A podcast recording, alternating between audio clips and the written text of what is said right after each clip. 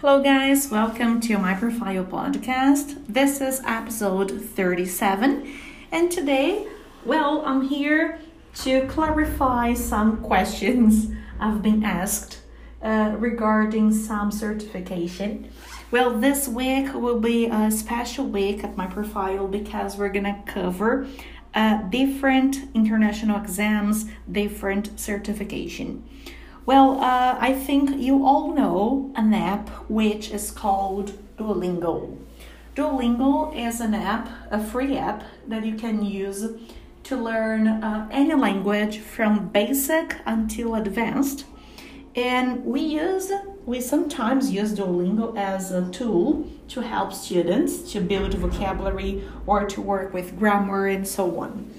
Uh, personally, Duolingo is not my favorite one. There are some other apps I like more than this, but recently Duolingo was um, like uh, in vogue, was like on trendy because they released a certification, an international certification, which is uh, rec- recognized in some universities in Canada, United States, in London. So today I'm here to talk about Duolingo English test.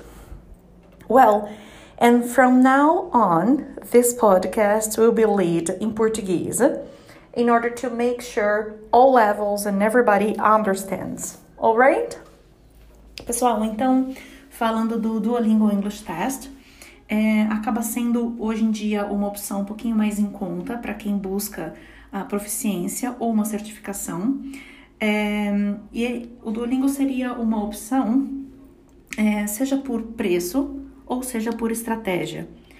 Preço por quê? Porque ele acaba sendo um teste um pouco mais barato, em torno de 49 dólares, sendo que, por exemplo, o TOEFL ou IELTS, eles estão em torno de 200 dólares. Um, ou estratégia, né? Tem gente que considera o TOEFL e o IELTS um pouquinho mais uh, é, tradicionais em termos de prova. Bom, isso é uma questão aí que cabe a vocês decidirem e de repente a universidade ou ao propósito pelo qual vocês estão procurando uma proficiência. Falando sobre a prova do Duolingo, ela funciona é, um pouquinho diferente das outras porque as tarefas, né, as questões, elas são combinadas. Então nós temos aí quatro combinações. Então a avaliação de reading, writing são juntas. Existe uma outra de reading and listening, uma terceira de listening e speaking e uma quarta de writing e speaking. Uh, e aí, mediante isso, a sua nota máxima pode ser até 160 pontos. E aí, eles classificam você, na verdade, classificam o seu nível, né? Uh, que vai do básico até o fluente, que é o que eles chamam. Se a sua pontuação final for de 10 a 55 pontos, você é considerado very basic. Depois nós temos de 60 a 85, que seria um intermediate. De 90 a 115, é um upper intermediate. E de 120 a 160 é, seria o fluent English. Todas essas informações estão no site do Duolingo, que eu vou deixar disponível, obviamente, para vocês. Lá vocês vão ter as informações bem detalhadas, como é a prova. É importante ressaltar que eles também têm um um teste gratuito para que vocês façam, para como se fosse um, um modelo, né, para a gente entender como é que funciona a prova do Duolingo. Um, e essa pontuação, ela também apresenta aí uma tabela de equivalência ao TOEFL e ao IELTS. Então, por exemplo, é, vocês, ah, vamos supor que você tirou 117. O quanto isso equivale no Duolingo e o quanto isso equivale, equivale no TOEFL. Se daria para passar, ser aprovado ou não. É, vamos lembrar também que o ser aprovado é, é um pouco subjetivo, porque cada universidade tem a sua nota, chamada nota de corte.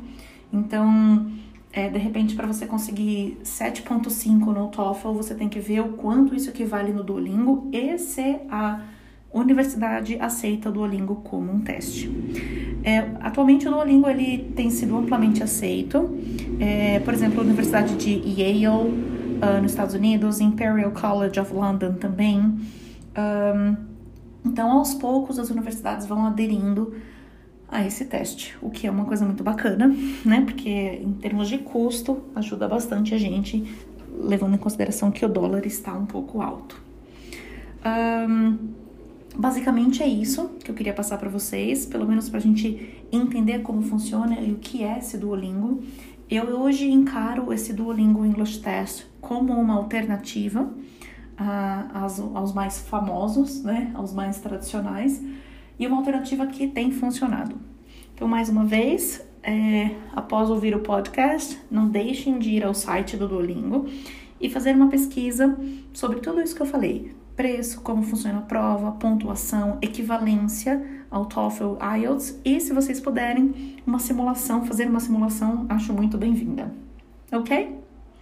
Well, hope this episode helped you and, and let's see you in the next one. Okay? Bye.